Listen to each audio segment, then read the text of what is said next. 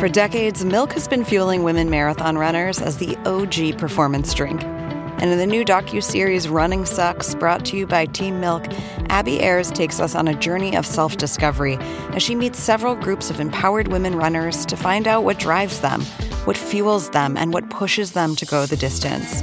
And in the process, she learns that she too can be a distance runner. You can watch the series at running sucks the series dot com and register for the inaugural Every Woman's Marathon at every woman's marathon dot com. Support for this show comes from Sylvan Learning. When children love learning, they can tackle any challenge life throws at them. Sylvan's Insight Assessment can help you determine if your child is ready for what's ahead. It can also identify gaps in learning and point out areas that could be of concern for your child so they can tackle what's to come. And right now, it's the best price of the year at twenty-nine dollars. Go to sylvan twenty-nine dot com to learn more and get your child's assessment for only twenty-nine dollars. That's S Y L V A N twenty-nine dot com. Hey, you're listening to Into It from Vulture. I'm Sam Sanders. Welcome to the show. This episode, we're going to talk about what's currently the biggest show on Netflix, that new Jeffrey Dahmer show. Ryan Murphy made it. It is called Dahmer. This show, it is a hit, but it's kind of problematic. We'll talk about who deserves to be centered in true crime shows like that one in just a bit. But first, a game with a very special, very funny guest, Jay Jordan. Hi, Jay. Hello. How are you? I'm good. Better now. Happy to have you on the show. I'm a big fan. I follow you on the socials. I see your comedy stuff. I like you. Thank you. I'm very busy, much to the chagrin of my bosses and my husband. But yeah, I get I uh-huh. gets down on Twitter every now and then. Jay, you are, I mean, what's the best way to describe you? You're a comedian. You have been on The Tonight Show. You've had your own Comedy Central special. Oh, yeah. You're I had a writer. Comedy Central set. Oh, I'm a writer for The Problem with Jon Stewart. Yeah, I just uh, multi-hyphenate, multi-problematic. You are also a little thotty on the social platforms from time to time. And I would say perhaps one of the most famous living bisexuals in America. Wow, wow. And, and, and as a bisexual, uh-huh. I did not celebrate Bisexual Visibility Day, because everyone else handled it for me. I I took the day to do like other bisexual stuff. And by that, I mean like pretend like I was going to learn how to play the guitar. So that's, I mean, that's that's what we'd like to do. When we think about the Steve Lacey's of the world, when you think about bisexuals, just know that what we like to do is say, wouldn't it be fun if every bisexual is just a master of hypotheticals? I mean, but y'all, okay, here's the part, though, that's not fair. Y'all get what, a day or a week? Which is it? Sam, if you know anything about bis, you know, we ain't gonna choose. We get a day, and then we also get a week. Okay, I brought you here to not uh, discuss the merits of bisexuality, but to instead play a game. Okay. That usually does have some queer bisexual energy, but this game doesn't want to be pinned down to any labels. Okay. It is called Into It, Not Into It. The game is very simple. I share a headline from the zeitgeist, and you tell me if you're into this thing or not into this thing and why. The rules are very, very simple, and for that reason, yeah. I'm already into this game. Although, because the rules are very, very simple, it is not at all bisexual, because y'all are complex. No, I right? mean, no, girl, a septum piercing is a septum piercing. I mean, it's... First question. Are you into or not into Elon Musk, finally, after weeks if not months of back and forth, buying Twitter? Not into it. Also, not into okay. evil, blood, emerald mind money. I'm not into... someone whose dad had a baby with his stepdaughter. I'm not into, like, Grimes's current baby daddy ruining the world. Not into it at all. Okay. It's been a saga for months now. Elon Musk said he wanted to buy Twitter, then seemed to pull out of the deal uh, for several reasons, based on who you ask. But Twitter sued Elon Musk in July to force him to go through with the deal after he tried to back out over questions about bots on the platform. Um, this seems to be possibly a way for Elon to avoid a protracted court situation. He's agreed to the price that he had set in April for Twitter, which is fifty-four dollars and twenty cents a share. On the one hand, part of me is totally into Elon having to honor this bargain that he set up, or this deal that he set up, rather. Uh, do what you said you're going to do. You know, the rules apply to even you, Mister Musk. On the other hand, I'm pretty sure he makes Twitter worse, not better. Yeah. But on the other, other, other hand, okay, could Twitter actually get any worse? It can't get worse, can it, Jay? You're there all the time. Can it get worse? No, it actively can't. I'm... I- When I tell you that it can't get worse, I mean, discourse can't get less nuanced. People can't share even more nudes on Circles while I'm at work, everyone, at eleven a.m. today. It can't get worse. It, it is already the hell. Hell is other people, and by that I mean other people's tweets. It can't get worse. I will say I've managed to mostly avoid all the Twitter Circles stuff no. because Sam. the gays are thotty on that. Sam, they are more, it's more than that. thotty. Okay, as a self-professed thought, a thought picture, listen, I hate, listen, I'm about to be very respectability politics, old black grandmother in church. We used it, to grandma. have some decorum. We used to just... We used to have a country. We used to... It used to be a bulge pic that was the silhouette of certain fun parts of people. Wait, what's been... Okay, I want you to be... Make it plain for me, because I don't be seeing the circle stuff. How graphic okay. does it get? Sam, I'm just going to say it. Yeah. I'm just going to... Just people just... are butt-ass naked okay. on Circles. I'm not going to say... To any listeners who want to add me to Circles, add me. Don't do that. I'll say it. This add is a Sam. family establishment. You know, I can say no! it. Add Sam. Add Sam. Oh, add him on Sundays between the hours of nine and twelve. Not when I'm at church. Yes. I'm yes. kidding. During I'm kidding. the devotional. All right. So we're not into Twitter. We're not into Elon, but we are into thotty Circles. I love it. Ooh. All right. We know how you feel about all this. Good. Next question. Are you into or not into a new documentary exposing the dark side of Barney? Some of the rumors that I heard, Barney hides drugs in his tail. They were violent and explicit. Yes, Barney, the kid show with the purple talking dinosaur. Apparently there was a dark side. Yes, I'm into it. I'm into it because it's exposing the darkness around the people who had an irrational hatred of Barney. It's not exposing, it's not like Barney was touching B J and Baby Bob. It's people. Lord, I hope not. No, I, no, I, no, no, I will not let that, no, not on my watch. I'm into it. It's not like, It's not like that horror take on Winnie the Pooh because it became public domain. It's not like that. It's That's a documentary. Great. I want that. Detail.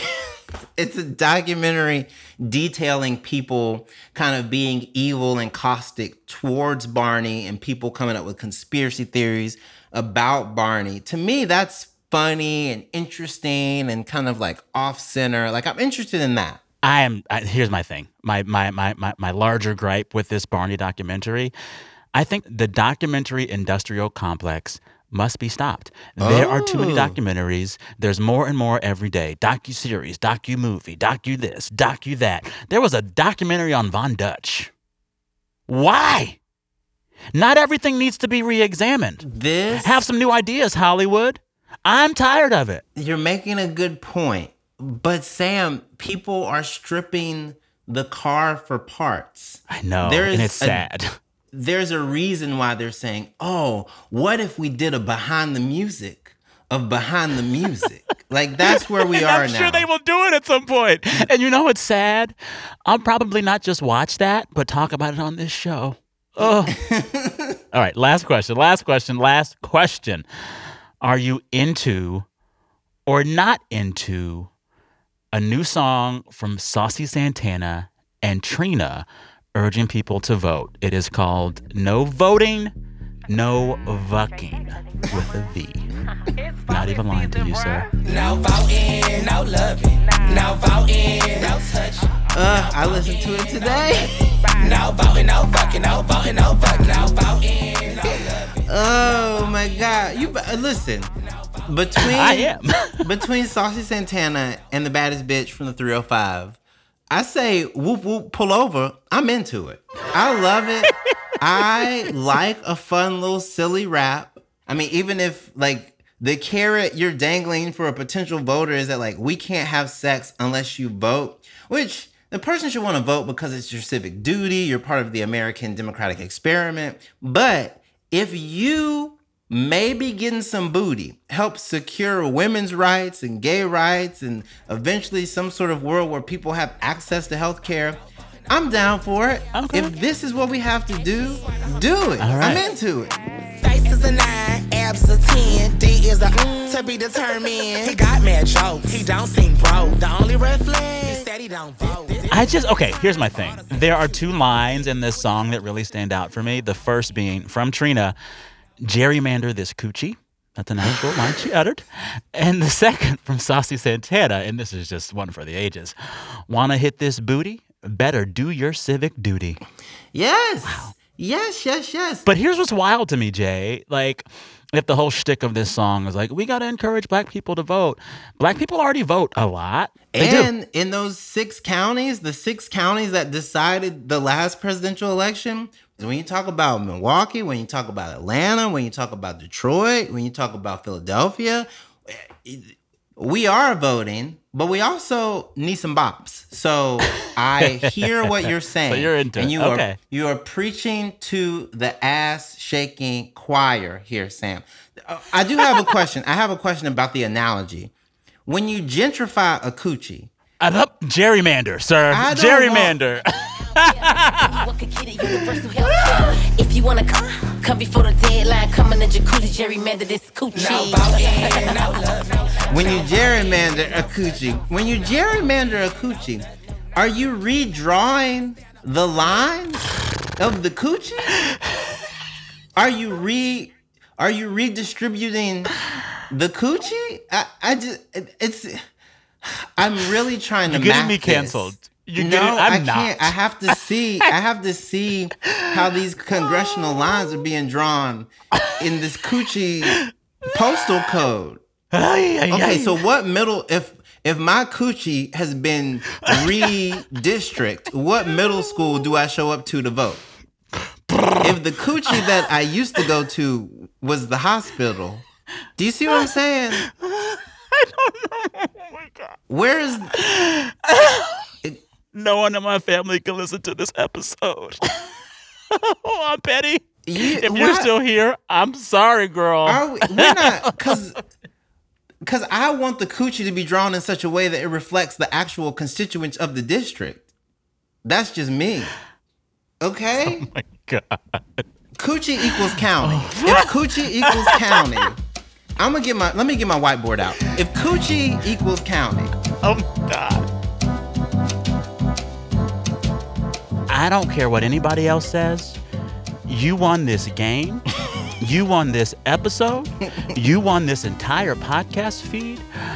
The soliloquy you delivered on gerrymandering the coochie. Which is which is different from gentrifying the coochie. Because people, I've seen people do that too. Now, that's not what we're gonna get into. I, w- We're def- that's the next time we have you on. We don't want to make the coochie Jay- uninhabitable. We don't want to make the coochie so expensive that the people who grew up in the coochie can't even enjoy the coochie anymore. Oh, my God. If you see you so a much. Shake Shack next to the coochie, it's too late. It's too late. I'm dead. Deceased. In heaven. In hell. I don't know. Jay do you, Jordan, thank you so much for coming on the show. Do you think Trina had like a first draft of oh that? My. She was like, nah, that ain't it. Let me see what I can come up with.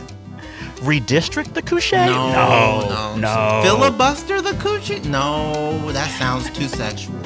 Conference committee in the coochie? No. Gerrymander. Yeah, I like that. Gerrymander the coochie. Okay. Now we're going somewhere.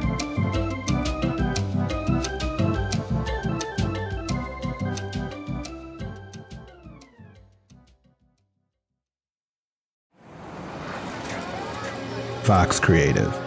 This is advertiser content from twenty-six point two Team Milk and their new docuseries, Running Sucks. Is running the worst? Yeah. Do you love it? Do you hate it? I hate it so much. I hate it so freaking much. That you're a real runner now! I hate it. I'm Abby Ayers, a thirty-seven-year-old mom from Utah who found herself running across the Manhattan Bridge in my first race ever. Running Sucks celebrates women who run and the running communities that carry them across the finish line. Running helped me in so many ways postpartum. It really is about taking my power back and proving myself wrong. For every person like you, I'm telling you you belong, and I'm telling you you can do it. I never thought the words would leave my mouth, but yes, I'm planning on running a marathon. I can't even say it without laughing, because, like, who would have thought? Watch Running Sucks at running sucks the series dot com and learn more about how Team Milk is helping women runners across the country conquer their next course.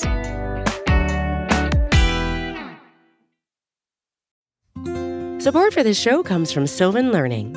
As a parent, you want your child to have every opportunity, but giving them the tools they need to tackle every challenge, that takes a team.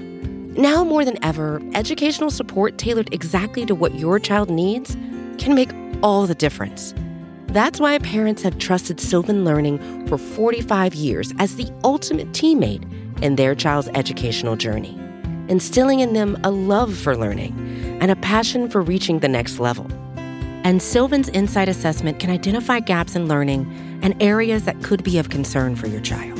It's a three sixty degree view into your child's learning that you can't find anywhere else, and helps ensure that your child didn't miss something in school that might put them at a disadvantage in the future. And right now, it's the best price of the year at twenty-nine dollars. Go to sylvan twenty-nine dot com to learn more and get your child's assessment for only twenty-nine dollars. That's S Y L V A N twenty-nine dot com.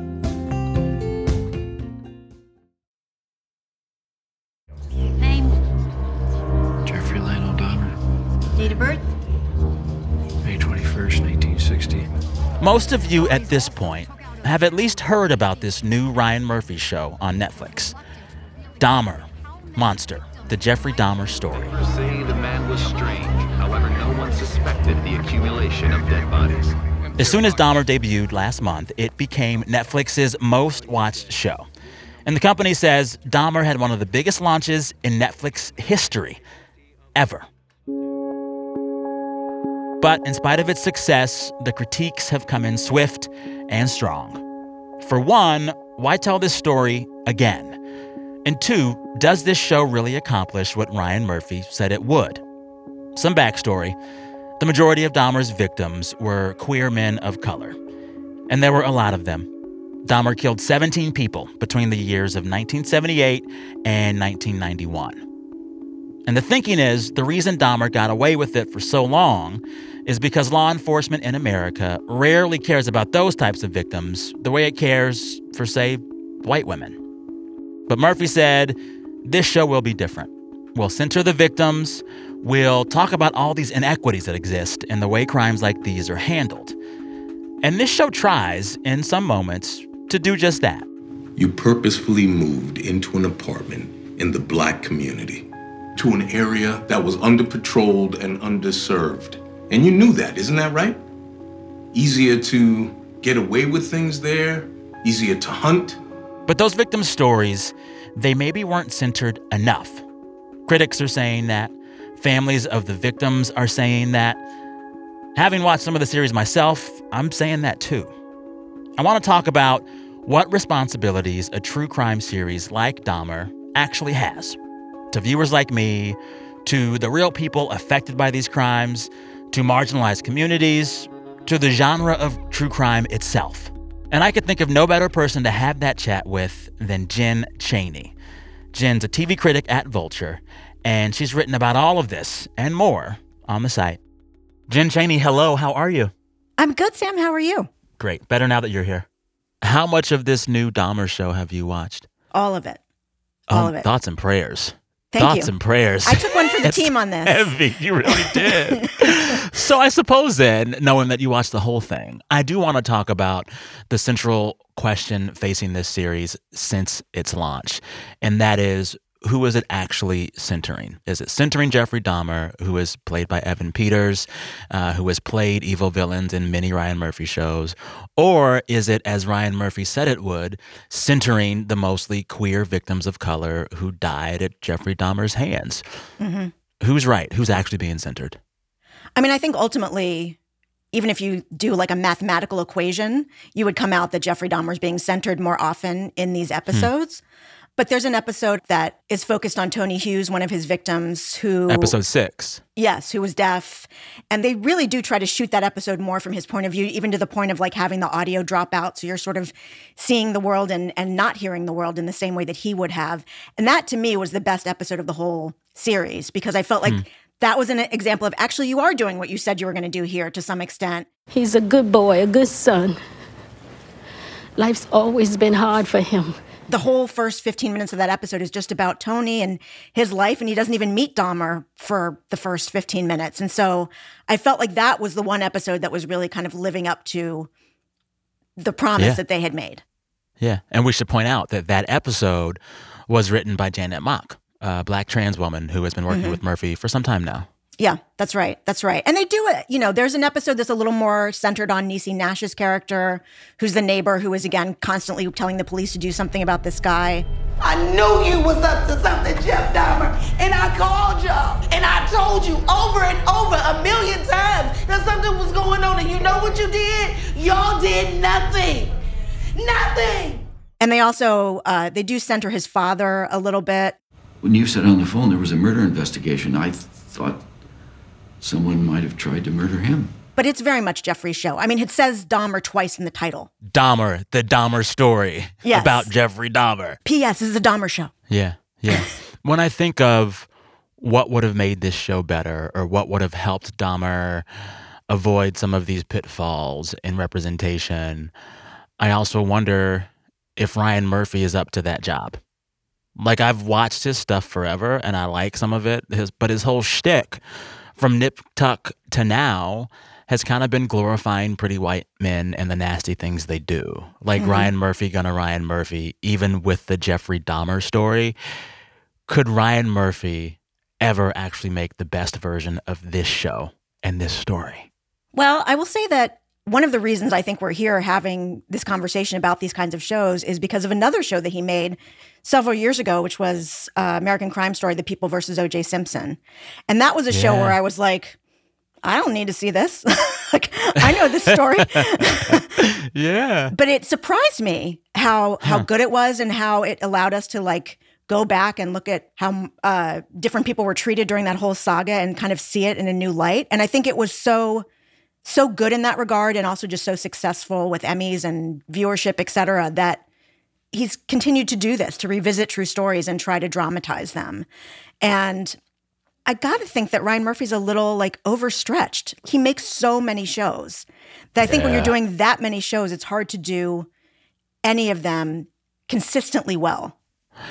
So moving away from this Dahmer series and what it gets right or wrong— are there other true crime shows, scripted or otherwise, that do better on these kind of issues of visibility and who is centered?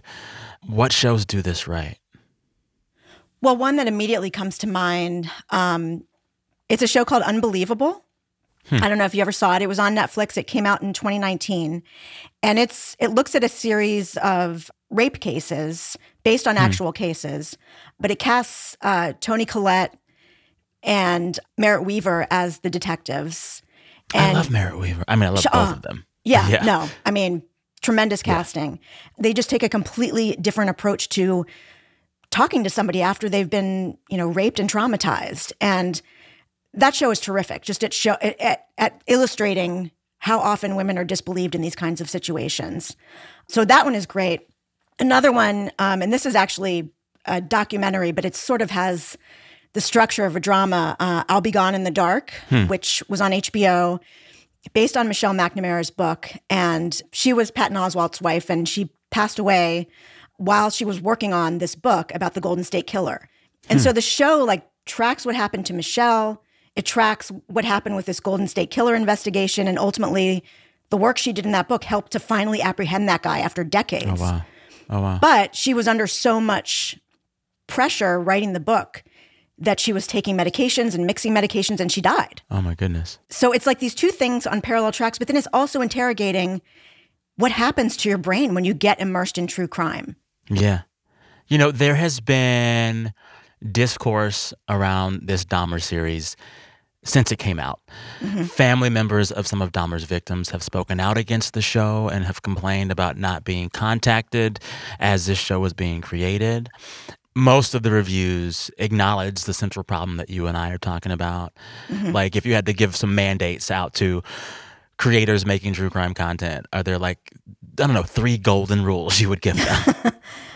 I mean, I, I would say one golden rule is, like, at every turn, like, do we need to show this? Do we need mm. to do this? There's a whole sequence in Dahmer where they show people giving their impact statements about how, you know, what he did affected them. And there's the sister of a victim who just goes crazy and starts yelling at him. And it's, mm-hmm. and, and you've probably seen it posted, like, yeah. side by side yeah. of the actual video from when it happened. And to me, yeah. that's like, now we're cosplaying reality. Uh, the woman's name is Rita Isbell. That's the real woman who was portrayed gotcha. in the show. And she's complained about this show herself since it came out. She has. She was. She's one of the people who said, like, I didn't know this was going on. Nobody cleared this with me. And next thing you know, I'm, like, kind of a meme. yeah. Think about what you're doing. Yeah. Don't, like, recreate things shot for shot. And then acknowledge the impact that true crime has in some way. Try to, like, really think through that very carefully. Um, there's some hand-waving in that direction with Dahmer. Like, mm-hmm. there's a point where Tony Hughes' mother is suing the Dahmers because Dahmer's dad wrote a book, and, and this lawyer is like, you know, all the victims' families should be getting any profits from movie rights and book rights and so on. And so there's this idea presented that it's sort of ghoulish to do this, but it doesn't acknowledge that the show is doing it too. Mm. I would say stop making the killers hot. It's weird. Stop making the killers hot. Well, weird. The problem is, okay, so th- one of the, like, Ted Bundy was like a decent-looking guy, so it's like, but you don't have to make him Zac Efron either. There you go. I think these shows, and I think Ryan Murphy especially, they do this thing where they introduce someone who is supposed to be a villain, who is supposed to be the bad guy, but then they confuse you by not just letting them be beautiful, but focusing on them visually in the show in ways that kind of highlight their beauty. It's off, and I think I would... there would be fewer TikToks of young people confessing their love to Jeffrey Dahmer if he wasn't made to be sexy in some of the scenes in this show. Yeah, I mean, he doesn't have to have his shirt off quite as often as he does uh, yeah. in the show. Another thing, here's another rule. I don't know if this okay. is three or four, but as we're talking, there's another Jeffrey Dahmer documentary that's going to drop oh, on God. Netflix. Please no, please I'm no. I'm serious. And it's very similar to when, you know, that Zac Efron movie about Ted Bundy came out like a couple years ago on Netflix. And then mm-hmm. they also dropped a Ted Bundy documentary oh like in close proximity. I think Netflix and, and any other platform needs to not do that. All of this raises a larger point, and that is, it feels like true crime is everywhere these days. Are we in a moment of peak true crime, Jen? Or, like, has this stuff always been there, like going back to Unsolved Mysteries days? Yeah. I mean, this stuff has always been there to some extent. Like, as I was thinking about Dahmer and thinking about coming on here to talk to you, I was remembering this miniseries from, like, way back in the eighties called Fatal Vision, which was based on the book about this military veteran who allegedly killed his whole family. He claimed hmm. he was innocent. And that was decades ago. So it's, there's always been some element of this. Yeah. I mean, eight years ago, I think this trend was really kicked off with the success of the podcast Serial, the success of The Jinx, and the success of Making a Murderer. All of those those shows and podcasts happened in really close succession. And I think that really kicked off this wave of true crime. And it has never ebbed at all. I had forgotten about Making a Murderer. That was a moment.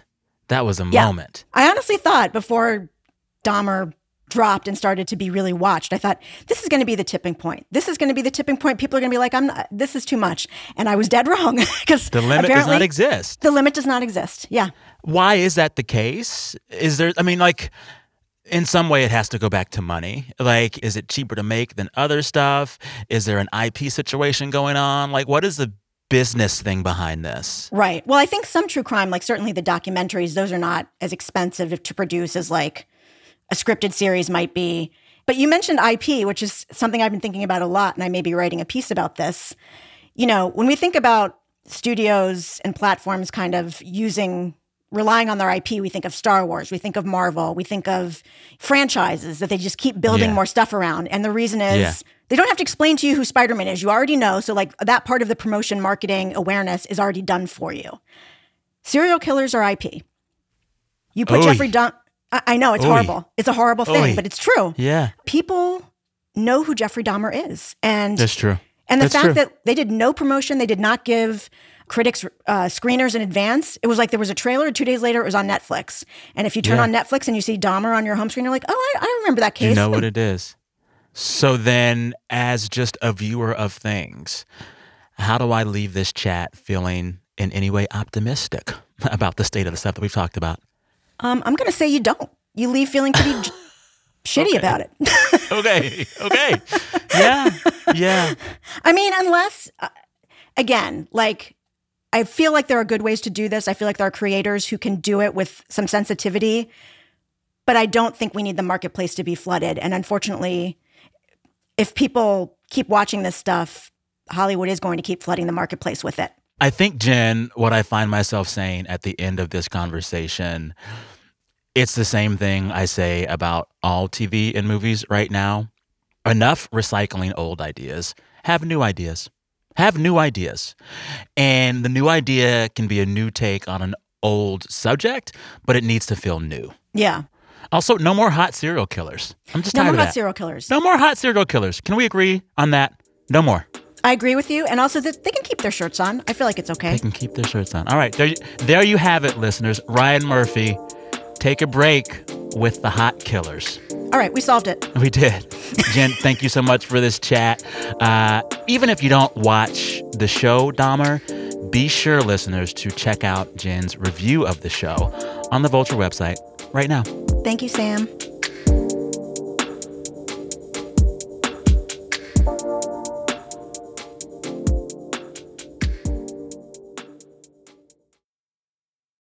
Look, Bumble knows you're exhausted by dating. All the, must not take yourself too seriously, and six one since that matters, and what do I even say other than, hey? Well, that's why they're introducing an all-new Bumble, with exciting features to make compatibility easier, starting the chat better, and dating safer. They've changed, so you don't have to. Download the new Bumble now.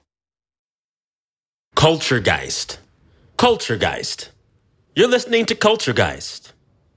Culturegeist. I don't know, y'all. And now for a segment we're calling Culturegeist. About all the things we can't stop thinking about.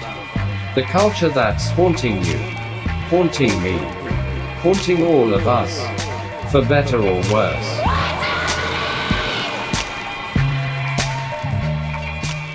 My name's Rebecca, and what's haunted me this week is a big group of preteen Jewish boys in the year two thousand seven. I'm talking about Miami Boys Choir and their new TikTok hit breakout single, Yerushalayim, parentheses, live version. And it highlights these boys in this modern Orthodox choir singing this Hebrew banger. I don't know. This is my... This is my B T S. This is my boy band. This is my One Direction now. And I'll break down the four main boys who have gone viral in the TikTok video. Again, they're all like real adults now, and they're kind of like enjoying the fame. So it's not problematic, whatever, whatever. They're like grown-ups. One of them's a doctor now. So there's Yoshi Bender. He starts it off. He's like the leader of the group. There's C. Abramowitz, who to me, I'm like, oh, he's the mysterious one. There's David Herskowitz, and when he comes in, that's sort of where the beat drops. That's the one that I think is a lot of people's favorite on TikTok. He is the Harry Styles of the group.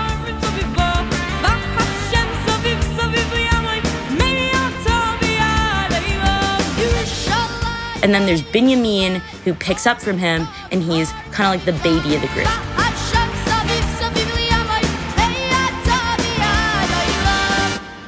There's just something so, I think, funny and surprising and weird about the fact that I'm like talking about these kids and their stats as if they weren't a bunch of, you know, Orthodox boys in a choir in the year two thousand seven. But that's sort of the fun of this whole thing. People are making up dances. People are doing fan art. And yeah, I recommend going down uh, the deep end with Miami Boys Choir. It is the song of fall, hashtag Team Binyamin. I'm Eric Villas-Boas, and I'm an editor at Vulture. The thing that's haunting me now is actually a song that really snuck up on me recently. So you see, like a lot of young men who grew up in the nineties, I love this rock band Pavement more than anything. I never got the chance to see them when they did their first reunion tour a decade ago, but now, fast forward twelve years, I went on my own and they totally ruled. They played almost two hours and I heard every song I could have hoped for. Darling, don't you go and cut your hair. Do you think it's gonna... So for two hours, I was back in college. I was dancing and loving the music in this really carefree way for the first time in a long time. But the last song that they played was a real surprise. They covered this tune by uh, Jim Pepper called Witchy Tattoo. Jim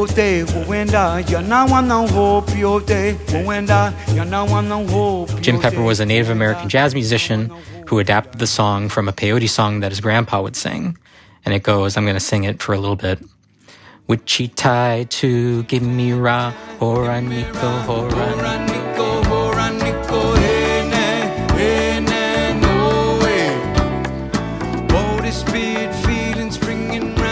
Water spirit feeling springing round my head makes me feel glad that I'm not dead. Now, I had never heard it before, but this song is gorgeous. It's rhythmic and hypnotic and like ethereally haunting. Pavement closed with it, and when Stephen Malkmus sang the lines, makes me feel glad that I'm not dead, it made me feel the exact same way. And I connected it to this feeling that I had when I loved music in this very intense, very youthful way. When I was just growing up. That's what's haunting me this week.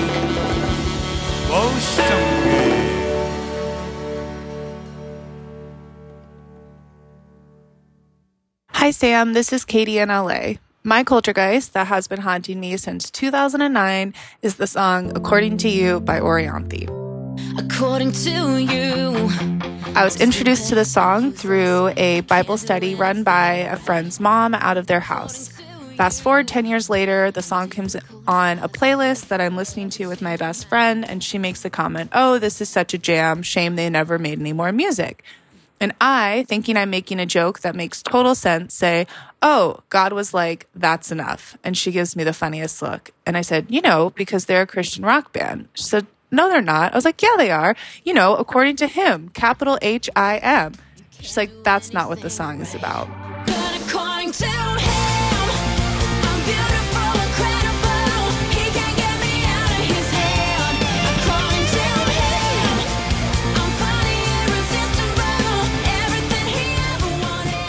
And I still think about that conversation almost five years later now. I always wonder if I was the only person who ever thought that, or if our Bible study totally off the books used that song unauthorized. Thanks, Sam. Bye.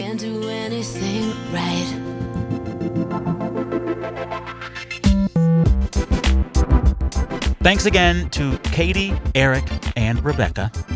My culture guys this week is a clip I saw on TikTok from Chris Cuomo's podcast. Yes, Chris Cuomo has a podcast. Ugh.